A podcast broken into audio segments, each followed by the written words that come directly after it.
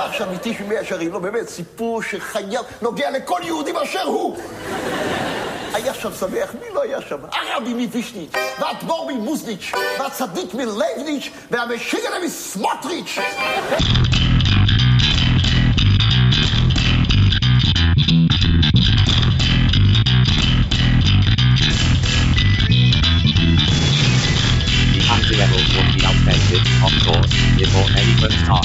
Started. Then on the page, too sincere, clearly regret, backward, wait, naive, anachronistic. Maybe that'll be the point. Maybe that's why they be the next real level. Real level, as far as I can see, with disapproval. בוקר טוב, צהריים טובים, אחר צהריים טובים, ערב טוב, לילה טוב ולפנות בוקר נהדר לכם. אתם מאזינים למשדר רשת ולי קוראים ארז. משדר רשת, פודקאסט בענייני השעה, שזה מה שמעניין אותי בשעה שבה אני מקליט.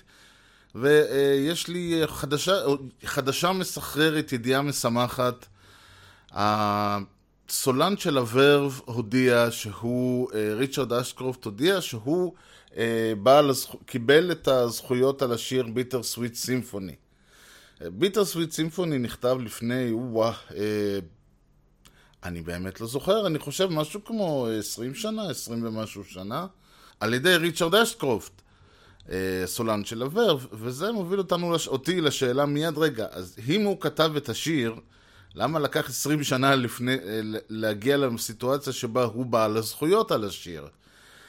ומעשה שהיה כך היה.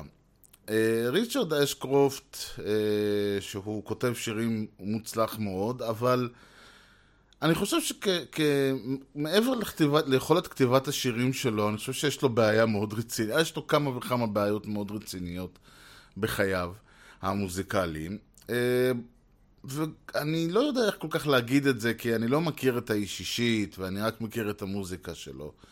חלק מהרעיון של אה, איך שהוורב עבדו, זה שאשקרופט היה כותב שיר, ואז הוא היה נכנסים עם זה לאולפן, וחברי ההרכב היו ככה רוקמים מסביבו את כל הבאסטופים, גיטרות ו- וכן הלאה וכן הלאה, ואם היה צריך עוד מיתרים ו- ושאר אה, אפקטים וכאלה, הכל היה טוב ויפה.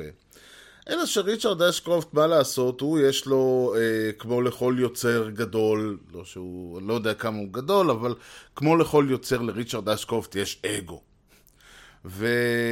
והאגו הזה, כמו שדיברתי עליו אה, במשדר ההיבריס, האגו הזה קצת עלה לו ביוקר. מה קרה?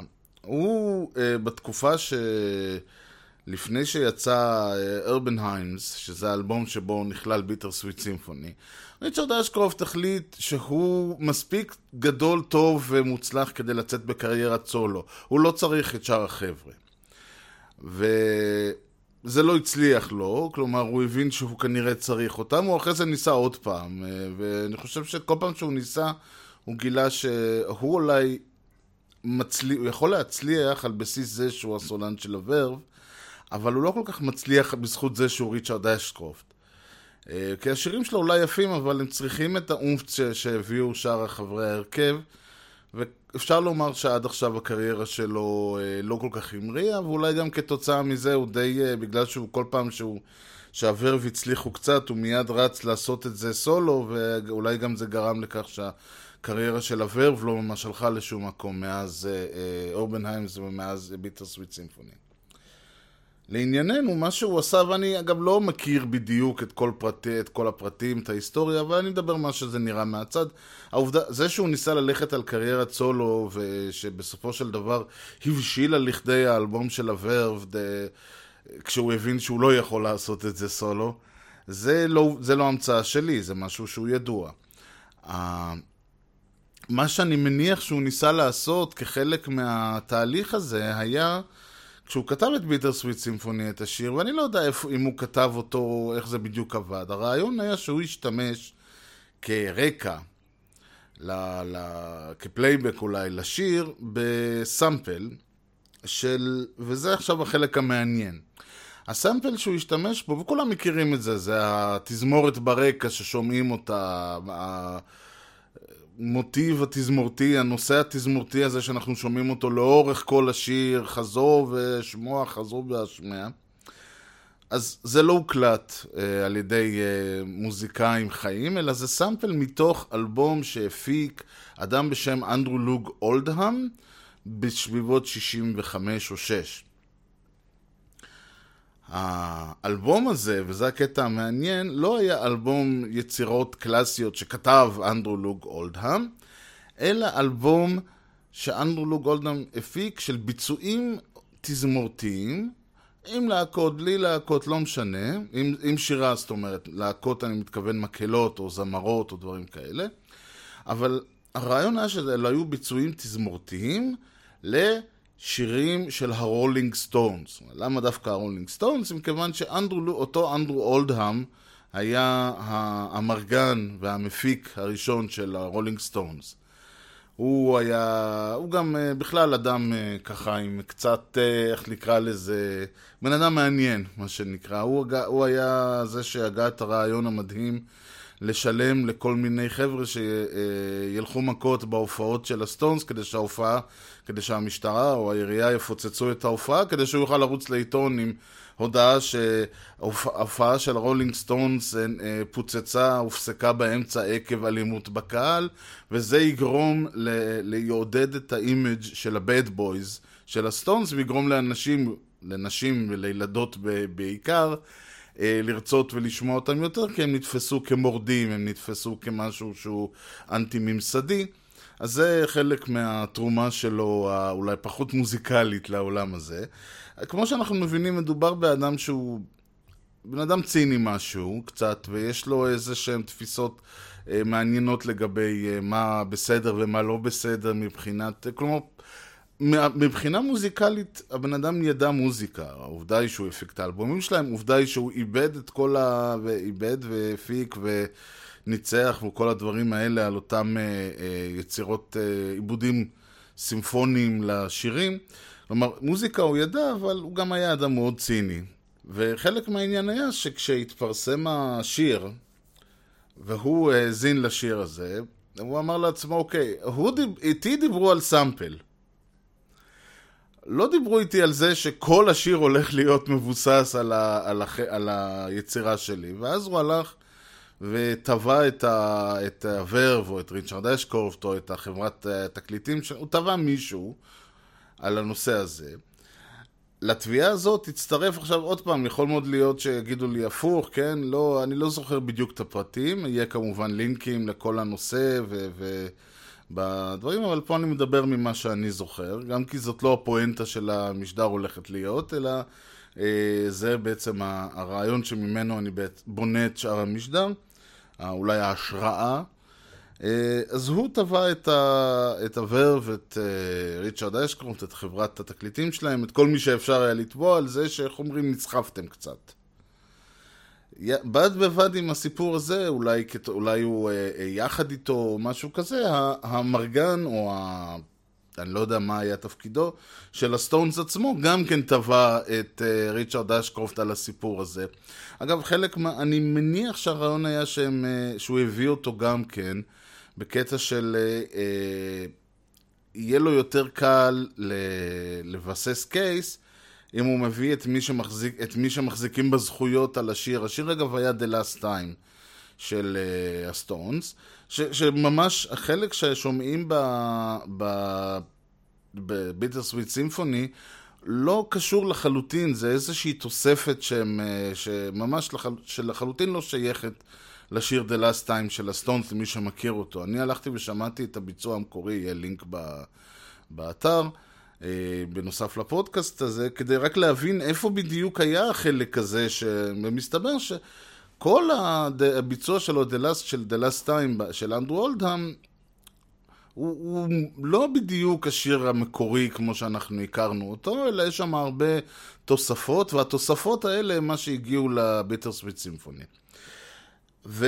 אבל בכל זאת, היה לו, למרות שהחלק שהגיע לביטר סוויט סימפוני הוא החלק שהכי פחות קשור לשיר המקורי שכתבו אה, והלחינו אה, מיק ג'אגר וקיט ריצ'רדס, היוצרים והסולן והגיטריסט אה, של הסטונס, עם כל זה, היה יותר אה, התאים, או יותר היה, אני יודע מה, משכנע, או שהתביעה, בשביל לבנות case יותר חזק, היה שגם שניים האלה הצטרפו, אה, שמיוצגים כמובן על ידי האמרגן שלהם, ועורכי הדין וכל זה, שהם יצטרפו לתביעה ויגידו, כן, כן, אנחנו כתבנו את השיר, וזה השיר שלנו, ושבעצם מנוגן פה, וכו' וכו'. והשופט קנה את הסיפור הזה. השופט, השופטים, קנו את הסיפור הזה, והתוצאה המצערת הייתה שריצ'רד אשקרופט נאלץ, א' כל, לוותר על הקרדיט אה, של כתיבת השיר, וביטר סוויט סימפוני, למי שיסתכל, אה, אם הוא רכש את הדיסק או מכיר, הקרדיט שם ניתן לג'אגר וריצ'רדס, משל היה זה שיר של הסטונס. בנוסף לכך, הם נאלצו לתת את, אה, להעביר את הרווחים שלהם אה, בעצם מה, מהשיר לכל הגורמים שם, הסטונס והדברים האלה. אני לא זוכר, עד כמה שאני הבנתי בזמנו זה גרם לכך שפחות או יותר הם, הם די הפסידו על כל, אה, כל פעם שמישהו ניגן את השיר או, או קנה את הסינגל, זה גרם להם להפסיד כסף. אני לא מאה אחוז סגור על העניין הזה, זה יותר פיקנטי. פיקנטריה מה שנקרא, אבל יש סיכוי טוב שזה גם מה שקרה. מי שמכיר את הסיפור על הסינגל בלו מנדיי של ניו אורדר, שהאלבום היה בנוי בצורה כזאת, עטיפת האלבום הייתה בנויה כמו הדיסקים הפלופים של פעם, והאלבום, להפיק את העטיפה היה כל כך יקר, ש... שלצורך העניין, אה, אולי האל- האלבום אולי עלה, עלה שתי פאונד, להפיק אותו עלה שתי פאונד וחצי.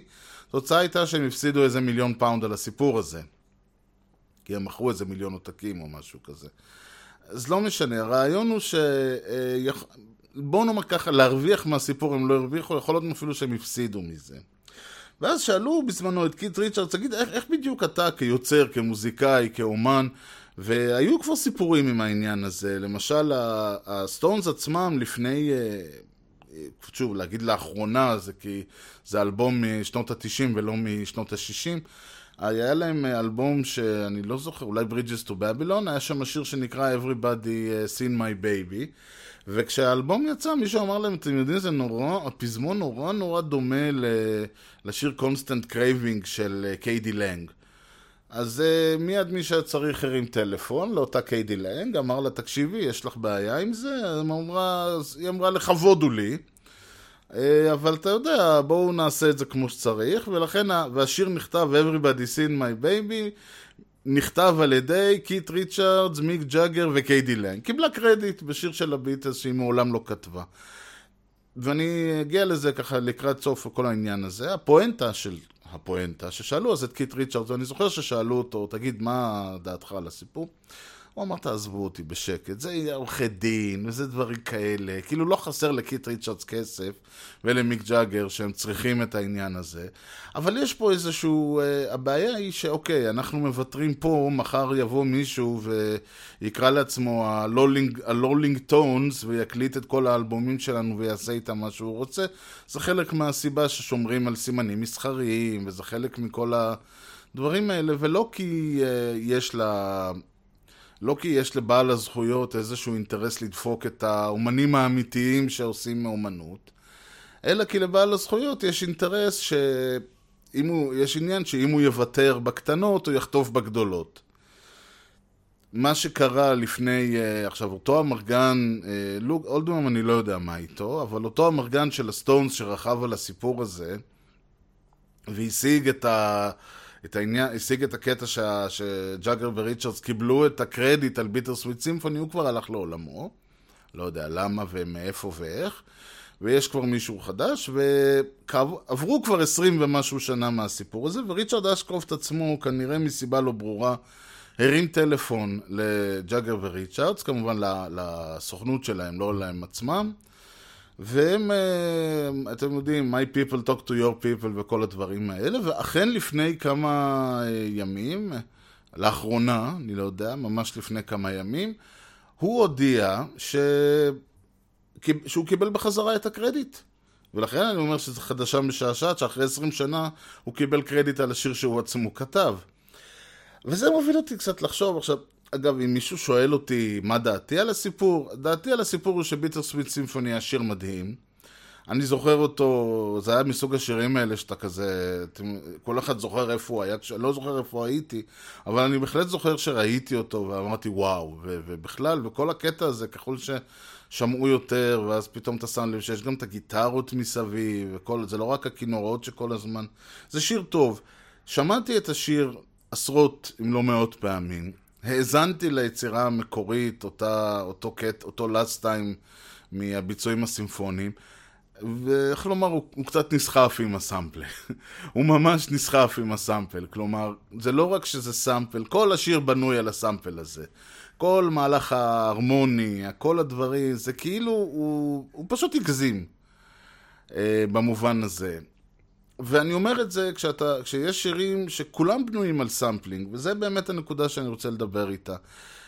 מה בעצם העניין פה, למה השיר הזה, Bitter Sweet Symphony, הוא הגזים, ואילו יש לנו אומנים שכל השירים שלהם בנויים מ sampling, אבל זה בסדר.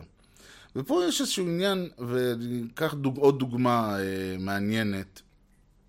לפני גם כן, שוב, זה הכל כזה, זה לפני כמה שנים פגשתי בחור צעיר, שאני מניח שהיום הוא ככה בשנות ה-20 לחייו, ואז הוא עוד היה teenager. והוא שאל אותי, אתה מכיר את השיר הזה? אמרתי לו, פחות. השיר הזה? אמרתי לו, פחות. הוא עושה, טוב, אני אביא לך שיר ישן, אולי, אה, אתה בקטע של שירים ישנים יותר, את Californication של רד הוט צ'ילי פפרס, אתה מכיר? וזה היה רגע קצת עצוב מבחינתי, מכיוון ש Californication הוא שיר שיצא בערך בשנות 2000 או 99, אני לא זוכר. זה, היום זה כבר לפני uh, 19 שנה, אז זה היה ככה נגיד לפני 10-12 שנה. אני אומר, כאילו, זה שיר ישן? זהו, כן, בחור שהוא בן 15, 10 שנה אחורה, זה הוא, לא, הוא בכלל לא זוכר איך קראו לו אז, אז זה שיר שהוא גדל איתו. אבל מבחינתי, שאני הייתי, uh, כשהשיר הזה יצא כבר הייתי אחרי, uh, הייתי כבר בן 20 ומשהו, זה לא כזה שיר ישן, ולכן כשאני בא ואני אומר לפני כמה שנים יצא, צריך לזכור שזה לא בהכרח לפני 3-4 שנים, זה גם יכול להיות לפני 10, או במקרה של Bitter Sweet Symphony, גם יכול להיות לפני 25 שנה, או כמה שהיה, בין 20 ל-25 שנה בטוח. אז לפני כמה שנים היה, למעשה הוא עד היום יוצר ופועל, אדם בשם אה, אה, בריאן ברטון אני חושב, אבל הוא, לי הוא יותר מוכר פשוט בשם הדי-ג'יי שלו, די-ג'יי דיינג'ר מאוס. אז הוא עוד קרא לעצמו ככה, הוא הפיק אז אה, כמה אלבומי, אני לא יודע עוד פעם אה, בדיוק מה, הוא עבד קצת בהיפ-הופ, ובקטע הזה בתור אומן היפ-הופ, בתור מפיק היפ-הופ, זה בעצם, אתה רוקח פלייבק מ sampling, זו הייתה העבודה, אתה הולך, ל... הם היו הולכים לחנויות תקליטים, ורובצים שם, והוא אומר, אוקיי, את ה... זה אני אקח לליווי, ואת זה, מזה אני, מהתוף הזה אני אעשה את הביט. ומהכינורות האלה אני אשים אותם בפזמון, ומהבאס הזה אני אשים אותו בביט פה, ואת הבאס הזה אני אשים בבת, בב, בביט כאן. ואת הזמרות האלה אני אערבל ואני אשים אותם גם כן בביט, וככה הם היו רוקחים את, ה, את השיר, כל הפלייבק, והיה אומן, הראפר נכנס לאולפן, עד היום עושים את זה ככה, זה לא המצאה שלי.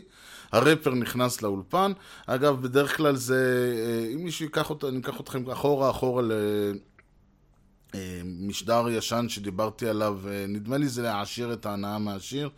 אבל יכול להיות, שזה, יכול להיות שזה אפילו לפני, שדיברתי על איך כותבים שירים, ואמרתי שיש את האלה שכותבים קודם מילים ואז את הלחן ואז את ההפקה, ויש כאלה שמתחילים מההפקה.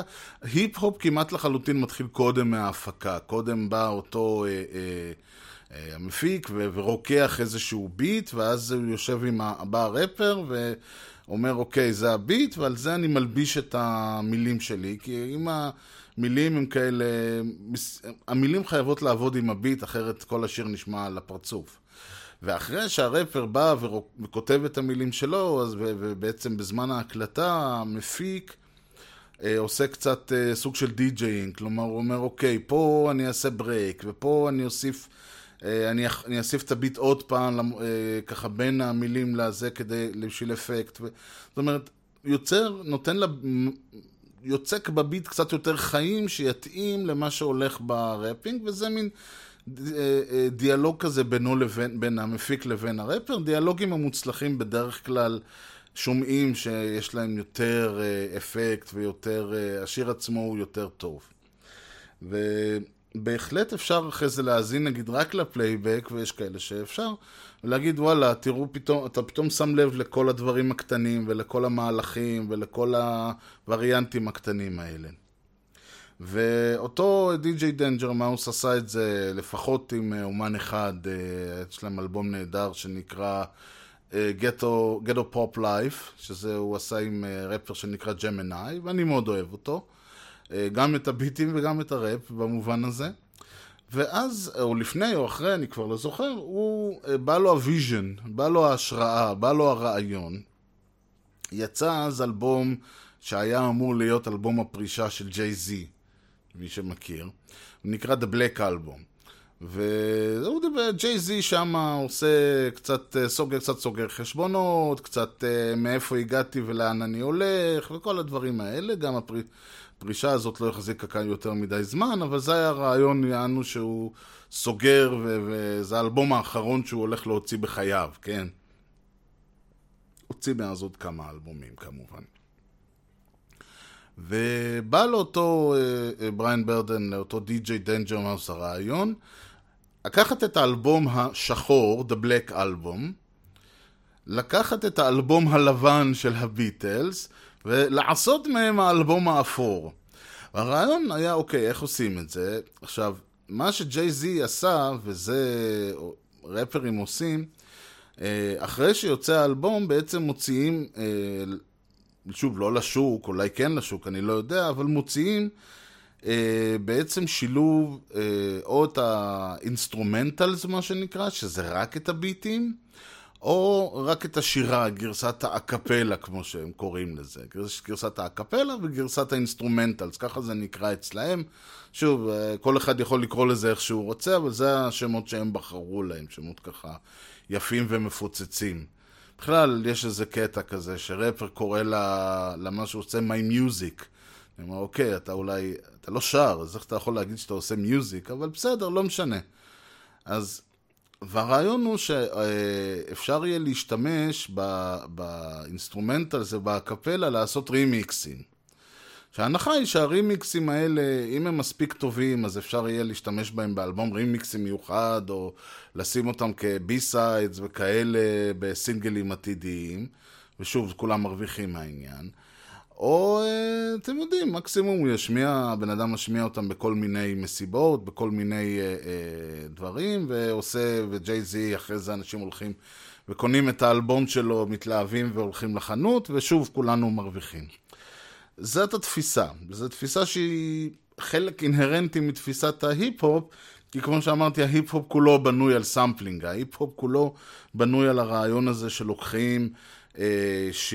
אומנות קיימת, מוזיקה קיימת, ומערבלים ורוקחים ממנה ביטים ופלייבקים ודברים כאלה, אז קצת אידיוטי שאותו ג'יי זי יבוא ויגיד, טוב, אני לא מוכן שיקחו את המוזיקה שלי, את הביטים ואת הדברים האלה, אלא להפך, אני אתן אותם, או אמכור אותם, זה לא משנה כרגע, במטרה שאנשים ישתמשו בהם לעשות, ואגב, יש עוד עניין שאומני היפ-הופ עושים, שזה נקרא mixtape, וזה לא ה mixtape כמו שאנחנו היינו עושים פעם, אנחנו, שוב, בני דורי, כשעוד היו קסטות, זה שהיית לוקח, היה לך עשרה, היית לוקח עשרה דיסקים, אה, כאלה וכאלה, ועושה mixtape של הלהיטים מתוכם, וזה היית נותן לחברים או דברים כאלה, כל אחד, אנשים היו עושים מיקסטייפים אחד לשני, והיו נותנים את זה אחד לשני כמתנה, ו... או כדי שת... בוא, אני אעשה לך mixtape, תשמע, וזה, זה הייתה, זה היה משהו שהיינו עושים אה, כשה- כשהייתי יותר צעיר. היום זה משהו קצת אחר. היום הרעיון של mixtape הוא לקחת אה, פלייבקים, instrumentals, מה שנקרא, של אה, כל מיני, זה יכול להיות של ג'יי זי, זה יכול להיות של אה, ביונסה, זה יכול להיות של באמת מי שאתם לא רוצים. ולהקליט עליהם מחדש, לעשות להם, אה, להקליט את הראפ לא מחדש, את הראפ של ג'יי זי, אלא ראפ אחר לגמרי. כלומר, להשתמש בביטים של אותו ג'יי זי, של אה, אה, לא משנה מי זה יהיה, ו...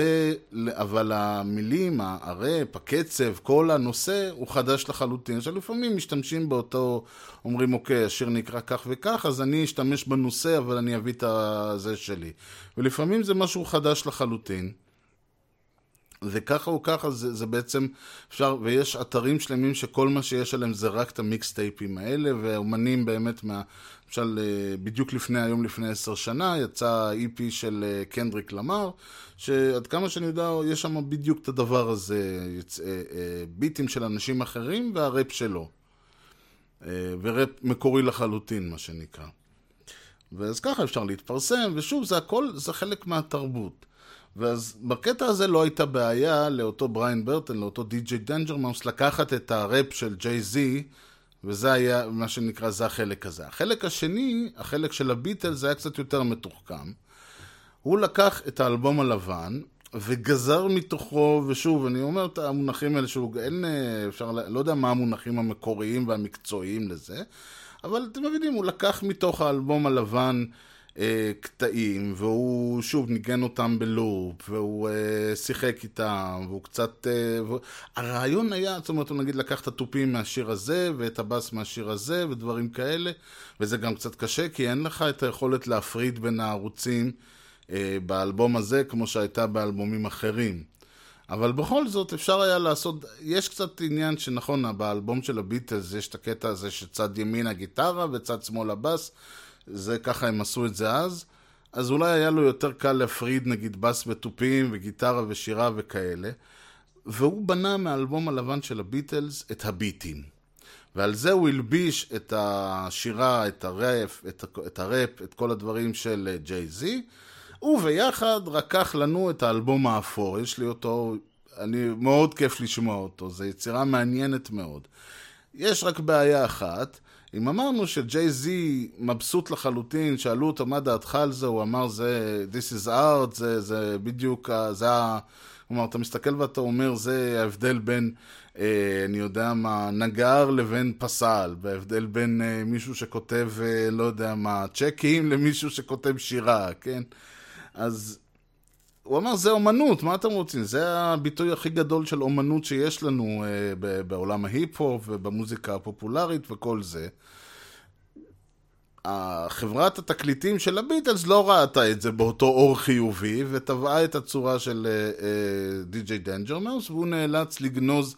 עכשיו עוד פעם יבואו ויגידו מלכתחילה למה אתה מנסה למכור את זה, ואני לא בטוח שאם הוא היה עושה את זה בחינם זה היה עובר בשקט, אבל הרעיון הוא שתבעו אותו, והוא נאלץ לגנוז את האלבום, והאלבום היום ניתן להפצה אך ורק באופן לא חוקי. רק ורק באופן פיראטי, שוב זה אירוני כי, כי אין, אה, אין לו, זה, זה פיראטי ברישיון נקרא לזה ככה. ויש סיפור על זה, על Grey Tuesday וכו', אבל אלה שתי דוגמאות, Bitter Sweet Symphony וה Grey Album, לבעצם הרעיון שמצד אחד, הנושא הזה של sampling, הנושא הזה של להשתמש בקטעים מיצירות אחרות, הוא, ויש שיגידו, אגב, אני, אני אגיד אחד מהביטויים האומנותיים החשובים ביותר של המוזיקה, ויש שיגידו הביטוי האומנותי המרכזי, הדרך העיקרית ליצירת אומנות, בטח ובטח בכל התחום הזה של היפ-הופ ומוזיקה אלקטרונית ודנס וכל הנושאים האלה, אבל אולי גם במוזיקה הלא אה, אה, אלקטרונית, אולי גם לא בהיפ-הופ, זאת אומרת, עכשיו, לבוא ולהגיד זה משהו של העידן החדש, זה כמובן... אה, לא נכון, כיוון שציטוטים ו- ושימוש בקטעים היה מאז ומתמיד. יש, אפשר תמיד לראות כל מיני, בטהובן כתב אה, וריאציות על נושא של, יש כל מיני וריאציות. מה זה היה וריאציות? זה אומר שמישהו, איזה אומן אחר, נגיד מוצרט, היידן, לא משנה, כתב איזשהו סימפוניה, אז בטהובן לקח את הנושא מתוך הסימפוניה או סונטה או מה זה, לא משנה מה. והוא אמר, אוקיי, אני פעם ראשונה אני מנגן אותו as is, כמו שאותו מוצרט כתב אותו. ואז אני מתחיל לשחק איתו, אני משחק, עושה לו וריאציה, אני מנגן אותו בסולם קצת אחר, אני... ואז כל פעם אה, הוא, הוא מוסיף ומשנה ומוסיף ומשנה, כשבסוף ה... הווריאציות כבר נהיות צופות ושערות, וכאילו לך תמצא כבר את הנושאים, וגם באיזה נושאים הוא מתעסק, ומה הוא לוקח, וכל הדברים האלה מפה באה היצירה, מפה באו הרבה דברים, ולא הייתה עם זה בעיה, כי אפשר היה להשתמש, הם היו משתמשים בשירים, שירי פולק, שירי אה, מה שאז היה הפופ, השירים הפופולריים. אה, הם השתמשו ביצירות אחד של השני, ציטוטים, העתקות. מה שזה לא היה, הם השתמשו כי הרעיון היה, בסופו של דבר, הנושא, המלודיה, לא הייתה חשובה כמו מה שעושים איתה. וזה בערך אותו רעיון, כלומר, אה, שאני, אם אני אשליך אותו, הרעיון פה הוא לא אה, לצורך העניין ש Bitter Sweet Symphony לוקח, הרעיון פה הוא לא מה, שהוא לקח את הקטע המוזיקלי הזה מתוך ה... The Last Time, מתוך האלבום של אה, ביצועים סימפוניים של Rolling Stones, אלא מה הוא עשה עם זה, איזה, איך הוא להשתמש בקטע הזה ויצר על בסיס הקטע הזה שיר חדש לחלוטין, איך הוא השתמש בו בצורה שהפכה אותו, בעצם אתה שומע, זה אותו קטע בשני המקרים, אבל השימוש הוא אחר לגמרי.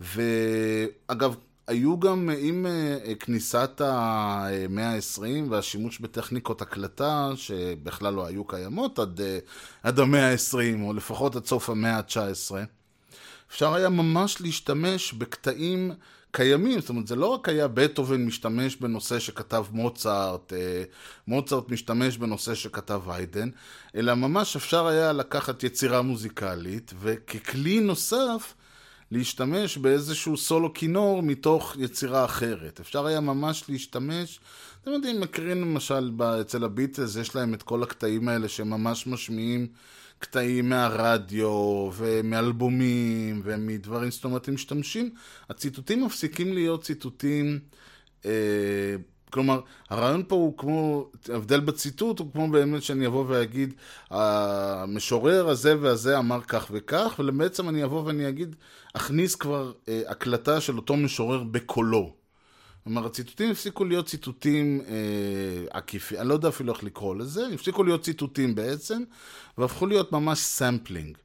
גם חלק מהעניין היה, וזה עוד דבר מעניין, שהתפתחו אז כבר מש, כלים שממש עשו את זה באופן אה, ישיר. אה, נדמה לי שלכלי הראשון שעשה את זה קראו מלוטרון, והמלוטרון, בעצם מה שהוא היה עושה, היית... אה, ניג... היית מנגן, אבל לא היית מנגן על... אה, אה, לא היית מנגן כלי כמו גיטרה או פסנתר, פסנתר שאתה לוחץ והוא מנגן על מיתר, אלא בתוך המלוטרון היו סלילי הקלטה, שבעצם היו נגיד אה, מקליטים אה, תזמור, אה, פסנתר, גיטרה, כל מיני סלילים כאלה. ואז הרעיון היה שהיית, בעצם מה שהיית מנגן, היית מנגן על המלוטרון כמו על מקלדת, כמו על אה, מקלדת של פסנתר רגילה, אבל בפועל הצלילים שהוא היה מפיק היו הצלילים של הסלילי הקלטה שהיו בפנים, וזה היה סוג מאוד מאוד פרימיטיבי ולא הכי, לא הכי, אה, ולא הכי מה שנקרא reliable, כן, לא, לא כל כך היה אפשר לסמוך עליו. כי התוצאות תמיד היו ככה איפיות כזה, לא מאה אחוז, אה, זה לא תמיד היה צליל כמו שהיית רוצה. נדמה לי שבריין אינו עוד אמר שאין דבר, שאי אפשר לכוון מלוטרון, זה כלי שבלתי ניתן לכיוון. זאת אומרת, יש איזשהו, היית מגיע לתוצאה שהייתה good enough, והיית, ולא, ואסור היה לגעת בו, כי אם מישהו היה נוגע בו, כלומר מעבר לנגן עליו, היה מוציא אותו מכיוון, והיה אפשר לזרוק את כל הקטע לפח, כי היית צריך להקליט, לעשות את כל המשחק הזה מחדש. אבל הרעיון הוא עדיין, משתמש, השימוש היה בסלילי הקלטה קיימים. זאת אומרת, היית ממש לוקח, יש בהתחלה, בהתחלה של, אה, אה, נדמה לי, ב Bungalow Bill של הביטלס, מאלבום הלבן, קטע גיטרה ספרדית כזה שמתחיל. אז זה לא קטע גיטרה שאף אחד מהם הקליט, זה אחד מסלילי הדמו שהגיעו עם המלוטרון שהיה באולפן של Abbey Road. זאת אומרת, זה מה שהיה, ממש מישהו הקליט קטע גיטרה, ואז לקחו ושייכו צליל צליל או משהו כזה לקלידים, ואז כשהיית מנגן זה מה שזה היה עושה. זה הסאונד שבעצם היית משיג כאילו גיטרה, או כאילו כינור, או כאילו דברים כאלה. שוב, זה מאוד כאילו. והרעיון גם שלא היית אמור להשתמש בסליל כמו שהוא, אלא היית אמור להפיק ממנו, כמו שעוד פעם, היית בעצם אמור ליצור מין אה, סאונדים של כלי חדש. אבל הרעיון הוא שהשימוש ביצירות אחרות תמיד היה. עד לתקופתנו אנו בעצם, הבע... לא הייתה בעיה עם זה, מכיוון שבפועל לא היו זכויות יוצרים. אני מדבר על, שוב, מוצרט, בטהובן, היידן, כל החבר'ה האלה, לא היו זכויות יוצרים. מוצרט היה כותב סימפוניה, את הכסף הוא היה עושה מזה שאותו מישהו בא והזמין אצלו את הסימפוניה. אני לא מדבר נגיד באך שבכלל היה מלחין אה, כמו שאני מתכנת. זאת אומרת, הוא היה מקבל כסף, שכר יומי, או כמה שהוא היה מקבל, והתפקיד שלו היה לייצר... אה, שיהיה ליום ראשון אה, מס, מיסה, ושיהיה שירים, ושיהיה תרגילים, ושיהיה כל הדברים האלה. ומגיע איזה מישהו, אז צריך לנגן לו משהו, והבוס שלו היה מנגן על צ'לו, היה מנגן על פסנתר, אז הוא היה מייצר לו כלים ודברים, והיו... זה, זה היה המקצוע שלו. אבל הרעיון בגדול היה שהאומנים התפרס... התפרנסו מיצירות מוזמנות. זאת אומרת, היו מזמינים אצלו קונצ'רטו, היו מזמינים אצלו סימפוניה, אופרה, אם היה ממש אה, מהמוצלחים, היו מזמינים אצלם אופרות, זה היה הרבה כסף, ומזה הם היו חיים. הרעיון הוא, אחרי שהם אה, יצ... כתבו את האופרה, כל אחד היה יכול לקחת את האופרה, והיה יכול לעשות איתה מה שהוא רוצה, היה יכול לבצע אותה שוב, היה יכול לגזור ממנה חלקים שלמים. עכשיו, נכון שאם מישהו היה לוקח את האופרה דון ג'ובאני ומבצע אותה וקורא לעצמה, קורא לה, אני לא יודע מה, אה, דון יוסף, והיה אומר, זה אני המצאתי, אז, אה, ומישהו היה עולה על זה, אז היו עושים לו שיימינג בתקשורת, או מה שהיה אפשר לעשות, אבל חוקית אי אפשר היה לעשות עם זה כלום.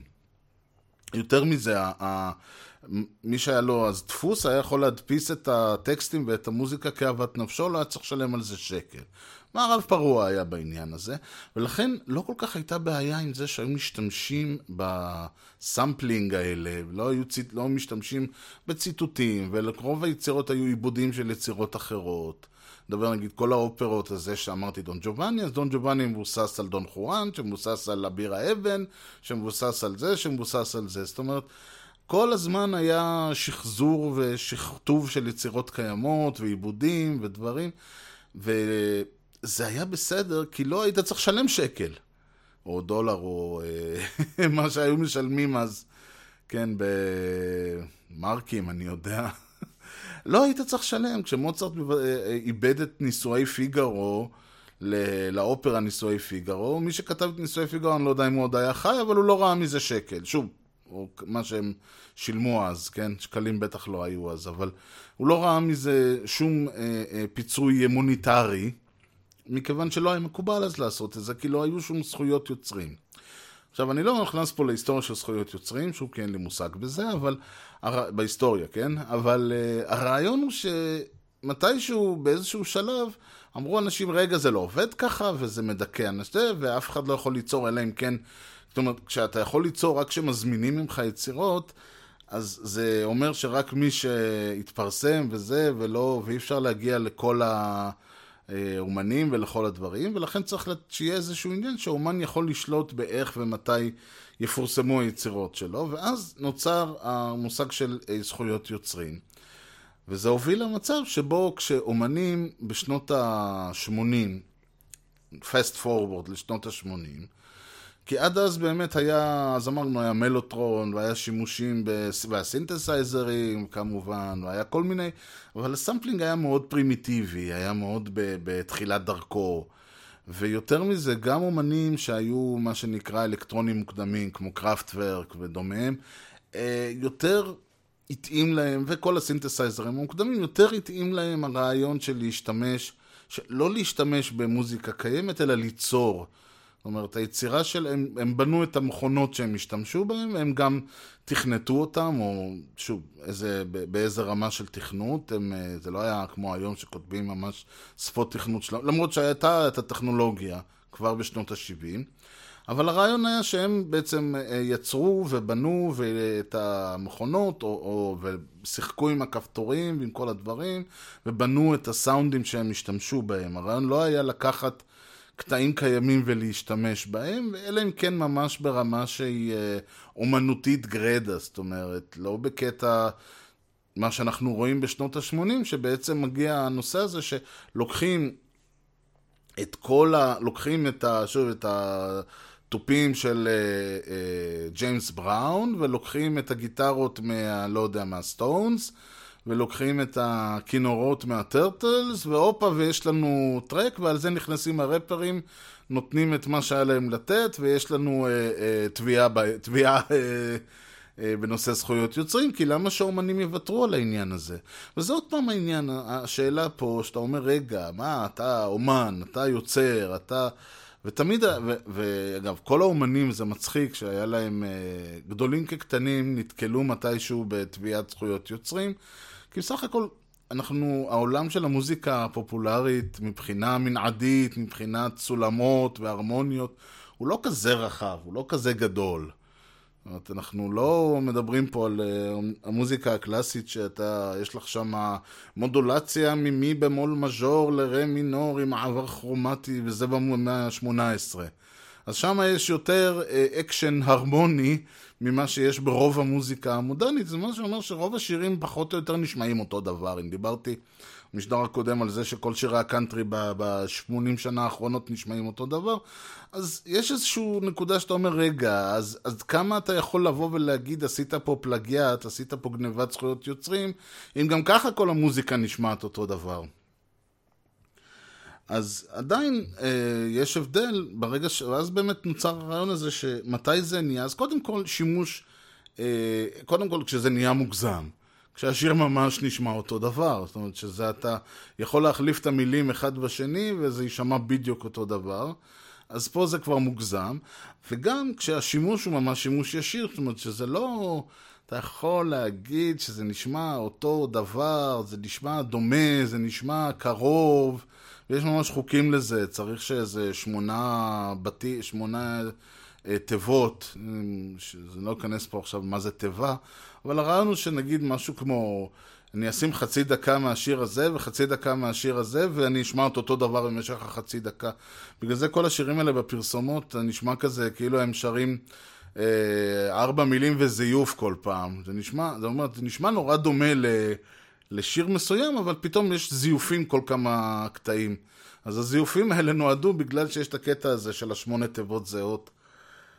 בכל מקרה, הרעיון הוא שברגע שאתה לוקח למישהו, אה, ממש משמיע קטע מהיצירה שלו, וזה מה שאתה עושה כשאתה עושה sampling. אתה לא משתמש, אני יכול לבוא ולהגיד, לא, הריף דומה, האקורדים דומים, אני יודע מה, השירה מושפעת, זה ציטוט מהמילים, זה ציטוט מהפה, כל הדברים האלה נורא יפה, נורא אומנותי, נורא טוב.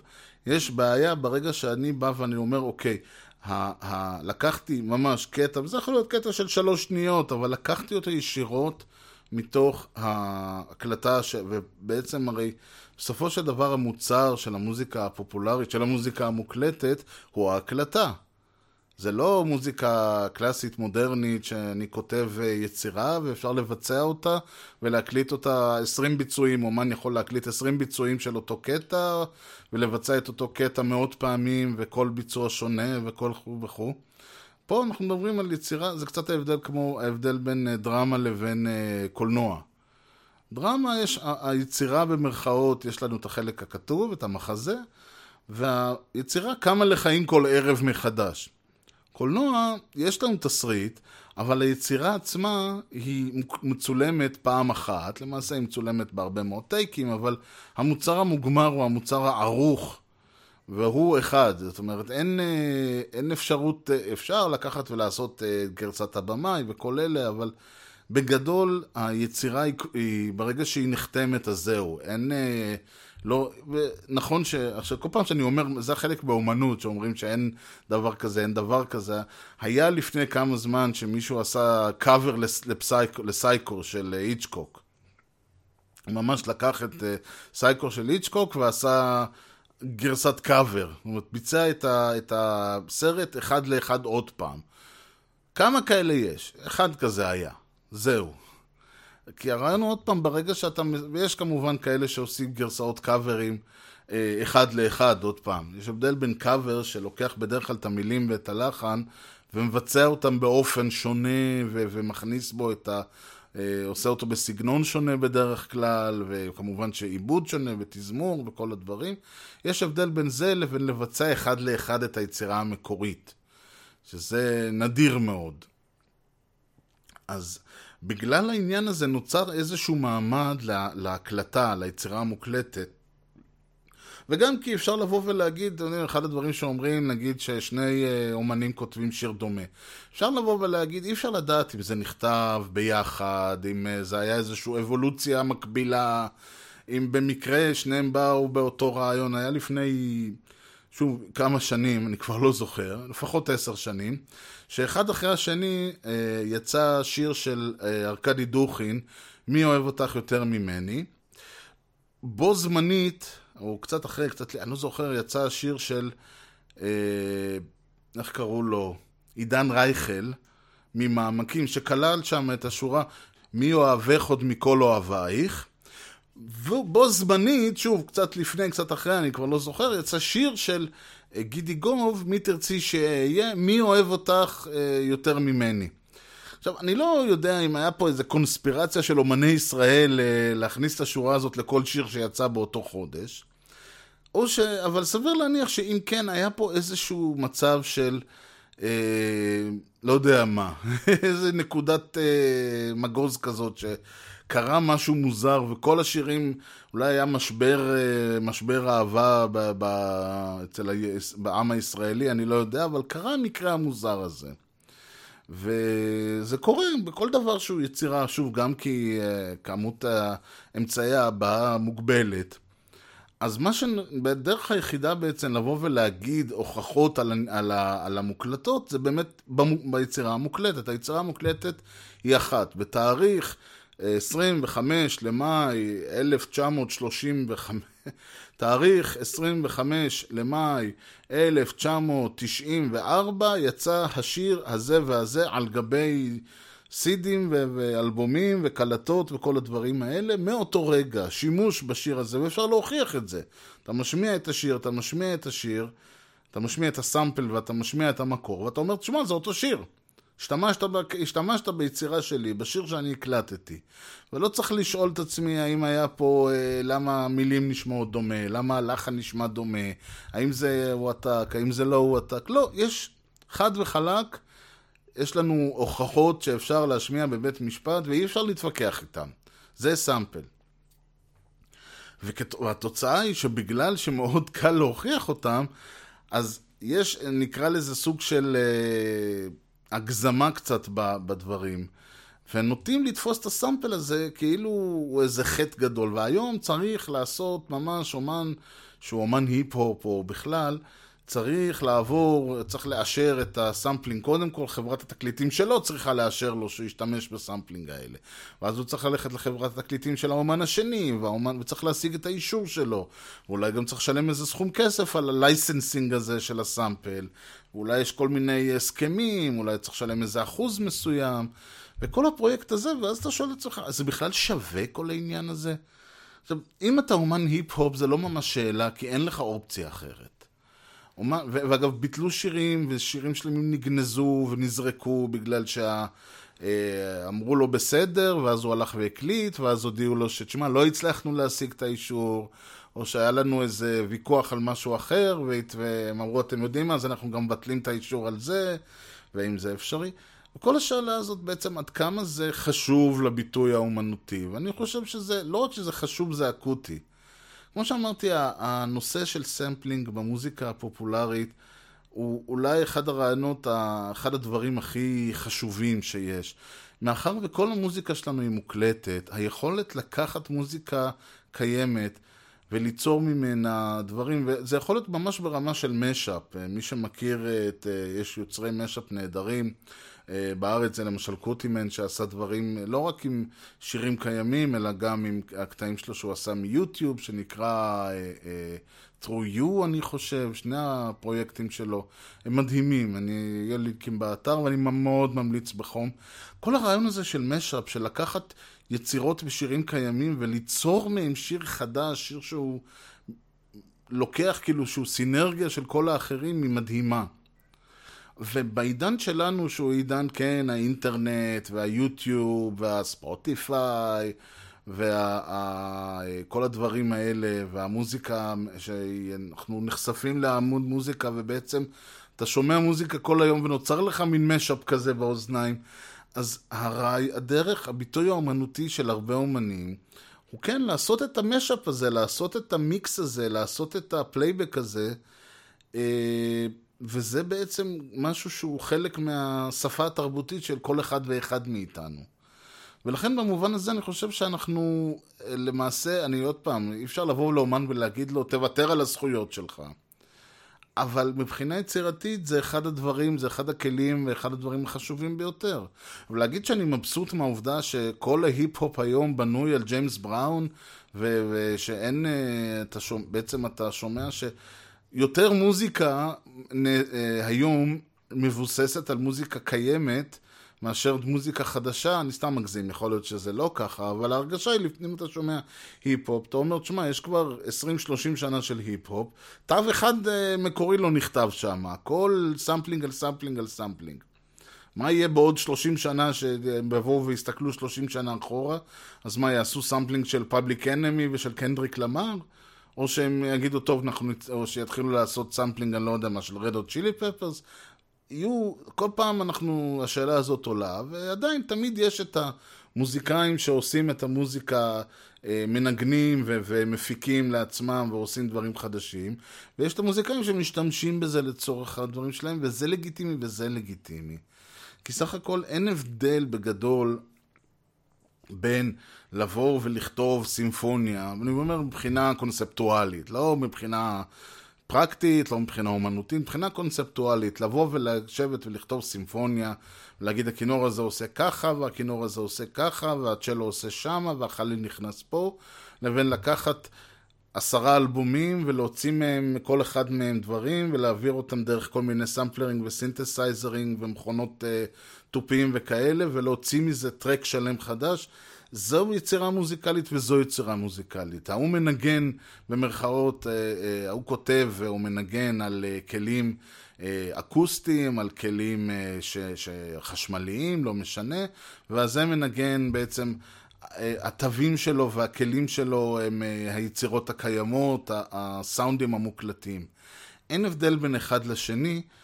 במובן קונספטואלי, אבל יותר מזה, זה שאחד מהם הוא בסדר והוא נחשב והוא סבבה וכל עוד לא הגזמת אז תעשה מה שאתה רוצה, והשני הוא צריך אה, להילחם כל יום מחדש על קיומו, חושב שדווקא זה צריך לתת לנו סיבה כן אה, לקחת את האומנות המסומפלת ולתת לה יותר חשיבות במקום יותר גבוה בהיררכיה המוזיקלית, עד שזה יהפוך להיות לצורה לגיטימית, ואומנים לא ימצאו את עצמם אה, נאלצים אה, לעשות clearing לכל הסמפלינג שלהם, ואז אפשר להתחיל להתווכח יותר על המקום של זה בהיררכיה האומנותית, אבל כרגע אין ברירה ואנחנו נאלצים, אני בכל מקרה חושב שאנחנו נאלץ לתת ליצירה המסומפלת מקום יותר גבוה. אה, ולו רק כדי שהקרבות שאותם אומנים, שאותם אומנים כמו אה, ריצ'רד אשקורט לא יצטרכו לחכות עשרים ומשהו שנה עד שהיו לו בטובם להגיד, כן, עם כל זה שקצת נסחפת עם הסאמפל, זה עדיין השיר שלך, זה עדיין היצירה שלך. והיא צריכה להיות אה, לא רק ל, אה, להיקרא, והזכויות על היצירה הזאת והתמלוגים עליה צריכים לבוא אליך, כי בסופו של דבר אתה יצרת אותה. ולא מישהו מלפני 30, 40, 50 שנה. Ladies and gentlemen, I'd like to present to you the internet. ואני מאמין שזה פחות או יותר מסכם את הנושא, אז נסיים פה. אה, אני בהחלט רוצה להודות לכם על שהאזנתם, הנושא היה ככה, אני... שוב, אפשר, לנושאים כאלה אפשר לסקר מאלף ואחד כיוונים. אני פחות או יותר מקווה שנגעתי בכל הרעיונות שהיו לי לגעת בהם.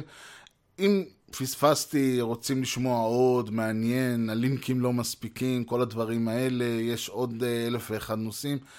הדיון אף פעם לא מסתיים, זמננו אף פעם לא תם. אני אפשר להשיג אותי באימייל ב-ארז שטרודל משדרשת נקודה co.il ארז E-R-Z משדרשת כותבים כמו ששומעים. כמו שציינתי לא מעט, את כל הלינקים ואת כל מראה המקום וקטעים ליוטיוב ושירים וכל מה שאני יכול לשים עליו את היד. אני שם בפוסט שמלווה את המשדר הזה, ואת הפוסט ואת המשדר אפשר למצוא במשדרשת co.il. אה, אפשר למצוא שם, אפשר להוריד את המשדר ב-mp3 למחשב, אפשר כמובן לשמוע אותו ישירות דרך האתר, טכנולוגיה מדהימה. או אה, להירשם ל-RSS, ומי שלא בקטע של RSS גם יכול להיות, לשמוע אותו ב-iTunes, ב-YouTube, ב-Stitcher, ב-RadioPublic וב-Spotify. כל הלינקים נמצאים באתר, scroll עד למטה תמצאו את זה. וכמובן שאפשר למצוא באתר גם את הרפרנסים לטוויטר, שזה twitter.com/ארז, ולפייסבוק, שזה facebook.com/משדר רשת. ולכל הדרכים, אני חושב, להשיג, לשמוע, ליהנות ול, אה, ולהתכתב. אז אני בהחלט אסיים פה. אני רוצה להודות לכם שוב על זה שהאזנתם, מקווה שנהנתם. ועד משדרשת הבא, אני הייתי ארז, שיהיה לכם המשך יום נהדר, ולהתראות.